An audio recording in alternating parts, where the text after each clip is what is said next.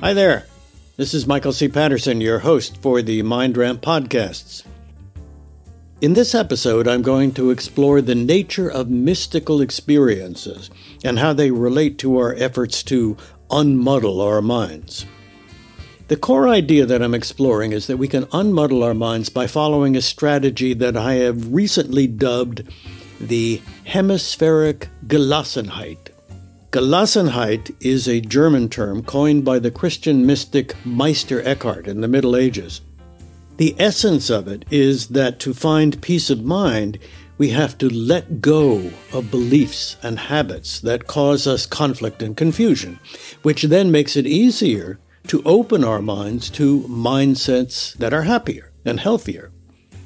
Gelassenheit, the, the core term, German term, is lassen, meaning to let go. And it's letting go in the sense of releasing what you have, but also letting go to your resistance to what might come in. So we can get a better idea of what kinds of thought patterns we need to get rid of and which we need to embrace by understanding the different ways that our left hemisphere and right hemispheres interpret reality. As a broad generalization, the left hemisphere's view of existence is distorted yet it has come to dominate the way we think.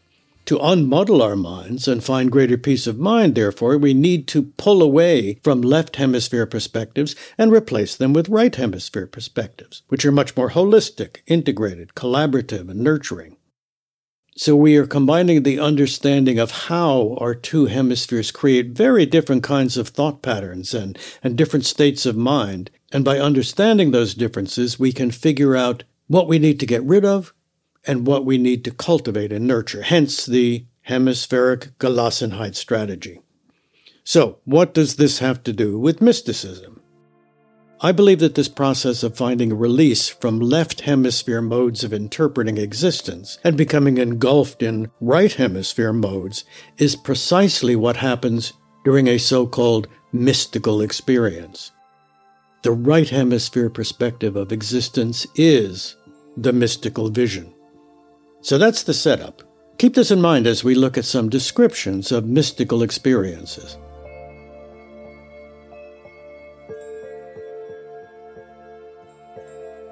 As a way of introduction, let me recall the story of Jill Bolte Taylor, the neuroanatomist who suffered a massive stroke in her left hemisphere. During her eight years of recovery, Bolte Taylor operated primarily through her right hemisphere. In her book, My Stroke of Insight, she describes life in the right hemisphere as follows quote, My consciousness shifted into a perception that I was at one with the universe. Since that time, I have come to understand how it is that we are capable of having a mystical or metaphysical experience relative to our brain anatomy. End quote. The key points are that Bolte Taylor felt that she had a mystical experience, and further, she associates the change in consciousness with brain anatomy, with the quieting of the left hemisphere and the almost total reliance on the right hemisphere. Bolte Taylor found life in her right hemisphere, her mystical state of mind, so peaceful, so blissful, she was tempted to resist recovery of her left hemisphere. But of course, she realized that she and all of us need the perspectives of both hemispheres to operate effectively in everyday life. We need left and right hemispheres to collaborate, but under the guidance of the more sensible right hemisphere.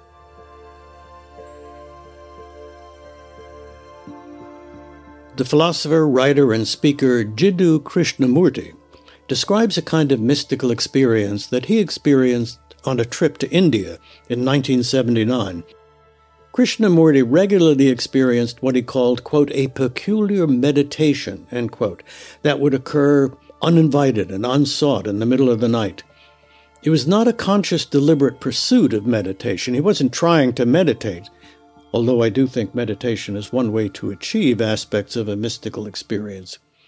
Nor was Krishnamurti seeking, as he put it, quote, some kind of unconscious desire to achieve something, end quote.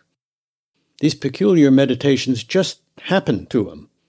Each event was different and new, and could fill Krishnamurti with at times a sense of vast emptiness and at other times a sense of fathomless energy.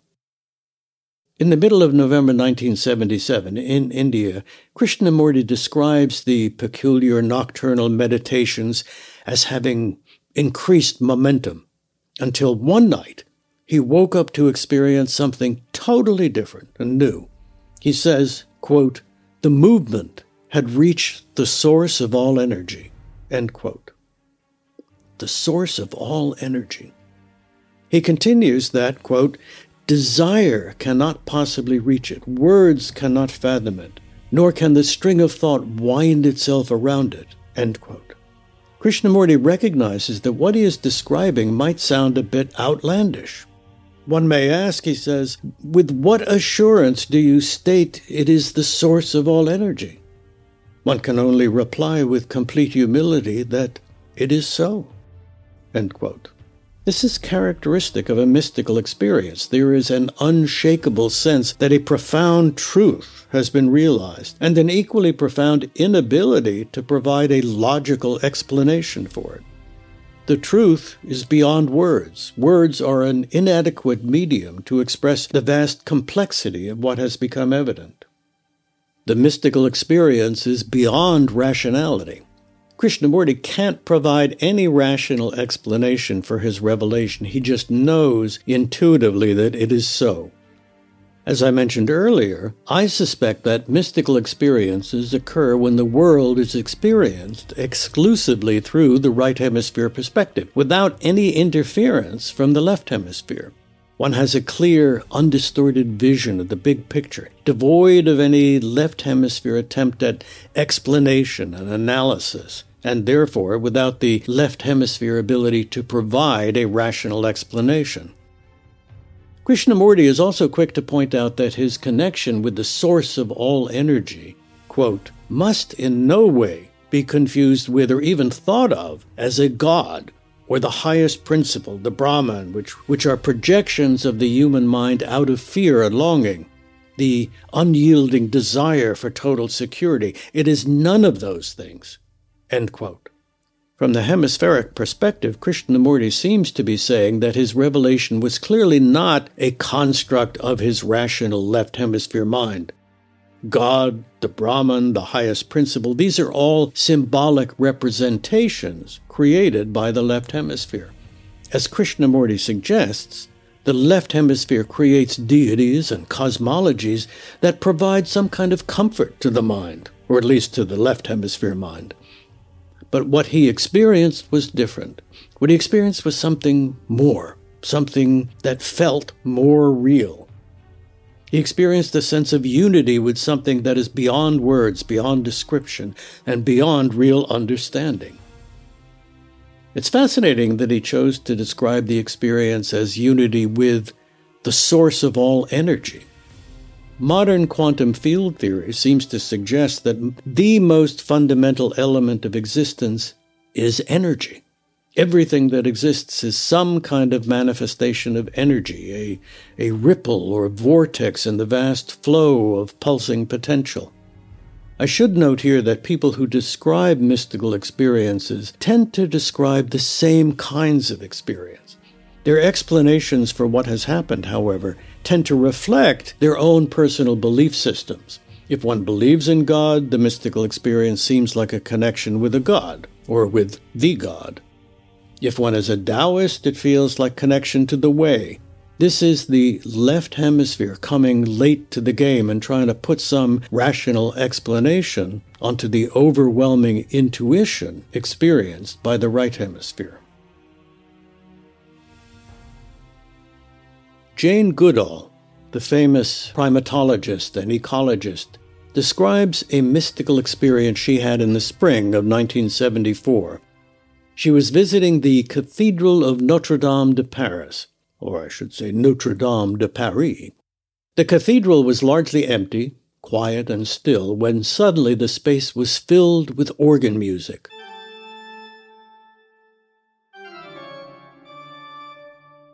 Bach's Toccata and Fugue in D minor.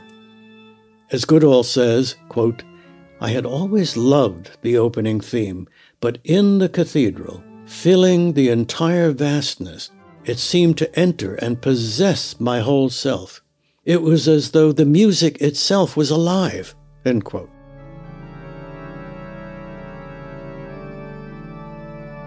Cathedrals, of course, are designed to amplify the sense of awe, and it was having its full effect on Goodall.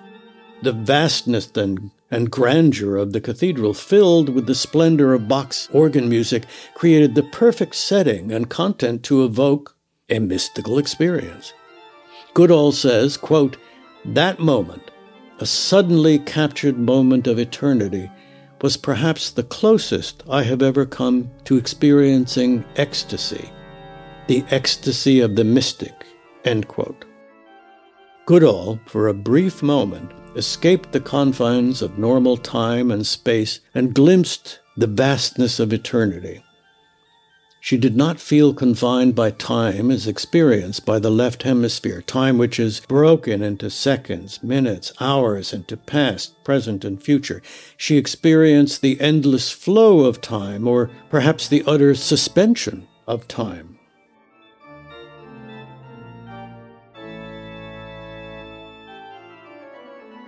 The one spontaneous mystical moment I can point to in my life had a similar feeling. I was walking home in the middle of the night when I suddenly felt that time stood still just for me. I was exhausted, a little glum, and feeling somewhat sorry for myself when a single magnolia blossom floated out of the black sky and settled into my cupped hand. I felt with an unaccountable certainty that existence had paused for a brief moment to show me that everything was all right. Everything was as it should be. Take this moment, Michael, remember it. I've held on to that moment for close to 60 years. What Goodall and I may have experienced was a sudden quieting of the left hemisphere's obsession with defining things and breaking experience up into discrete segments that have defined borders, uh, a beginning and an end, a cause and effect relationship. Instead, we experienced a full release into the open, expansive, integrated embrace of lived experience as felt by the right hemisphere. No borders, no boundaries, no right, no wrong, no despair, no temporal or spatial constraints. Why must this mode of relating to life be so rare and fleeting? Goodall's mystical experience, like all mystical experience, was profoundly positive. She experienced a kind of ecstasy, the ecstasy of the mystic, as she put it. I experienced a deep sense of peace and well being, a sense that things were as they should be and that I would be okay. No worries. Positivity is a defining characteristic of most mystical experiences. Some people who have mystical experience as a result of a psychedelic trip, for example, may report being disoriented and may experience disturbing images and emotions, yet invariably they consider the overall impact of the trip to be highly positive and beneficial. Another characteristic of a mystical experience is ineffability, the sense that the experience cannot possibly be described using language. Words are inadequate vehicles for describing something that is so directly experiential. The symbols of language are representations of reality. We do our best to describe what is happening using these symbols, but they regularly fall far short of the mark. This makes perfect sense if I am correct that a mystical experience involves quieting the left hemisphere and operating fully through a right hemisphere perspective. The left hemisphere supports spoken language and logic. The right hemisphere is silent and intuitive, ineffable. Goodall had a second mystical experience, this time in the jungle, surrounded by her beloved chimps. Quote, Lost in the awe at the beauty around me, I must have slipped into a state of heightened awareness. It's hard, impossible really, to put into words the moment of truth that suddenly came upon me then. Even the mystics are unable to describe their brief flashes of spiritual ecstasy. End quote.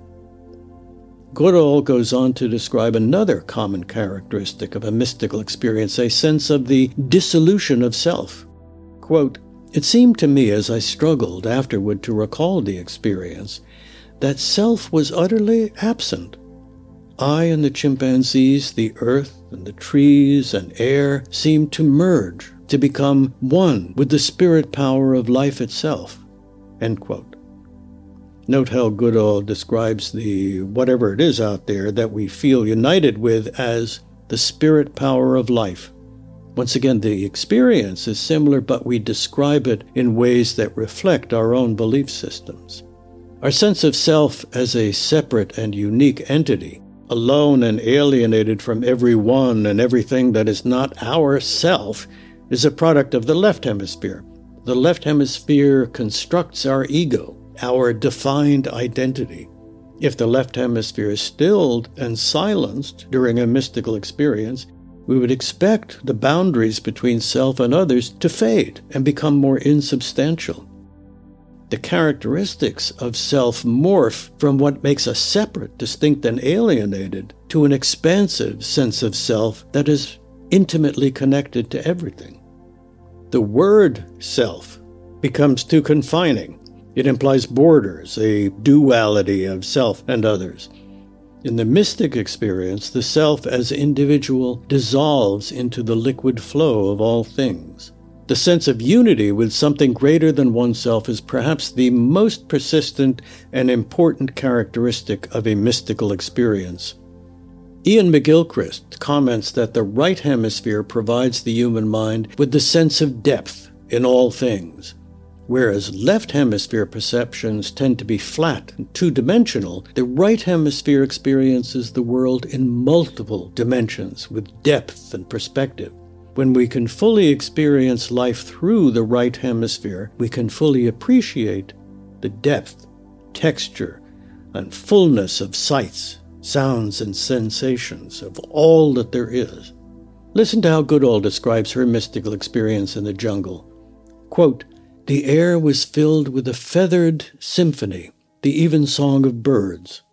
I heard new frequencies in their music and also in the singing insects' voices, notes so high and sweet I was amazed.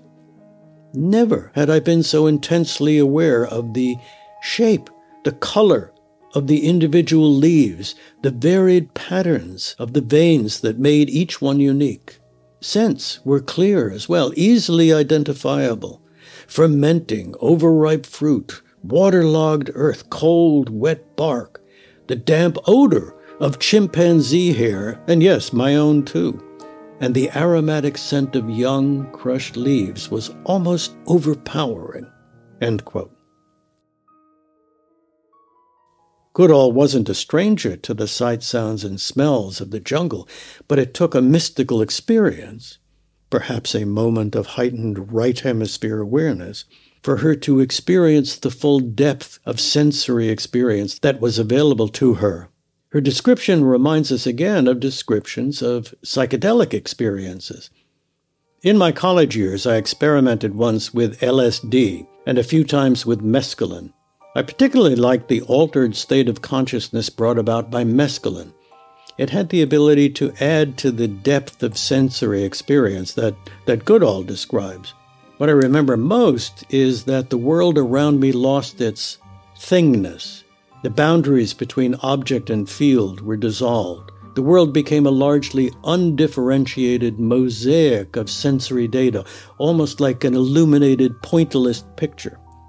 The shards of light that made up a tree or a friend or a bicycle all sparkled and shone as, as one big light show. what I what I still struggle to explain when recalling these trips is how I ever managed to walk around without bumping into things and falling on my face. I was perfectly capable of navigating the world. I was just experiencing it in a different way. Perhaps I had tapped into some altered state of consciousness that enabled me to see and hear reality through different receptors, or perhaps with heightened acuity. Something like the way bats and dolphins use echolocation, or the way dogs use their sense of smell. I'm pretty sure that my rational left hemisphere was befuddled by this new way of experiencing the world. So it's likely that the psychedelics pushed me into a right hemisphere world.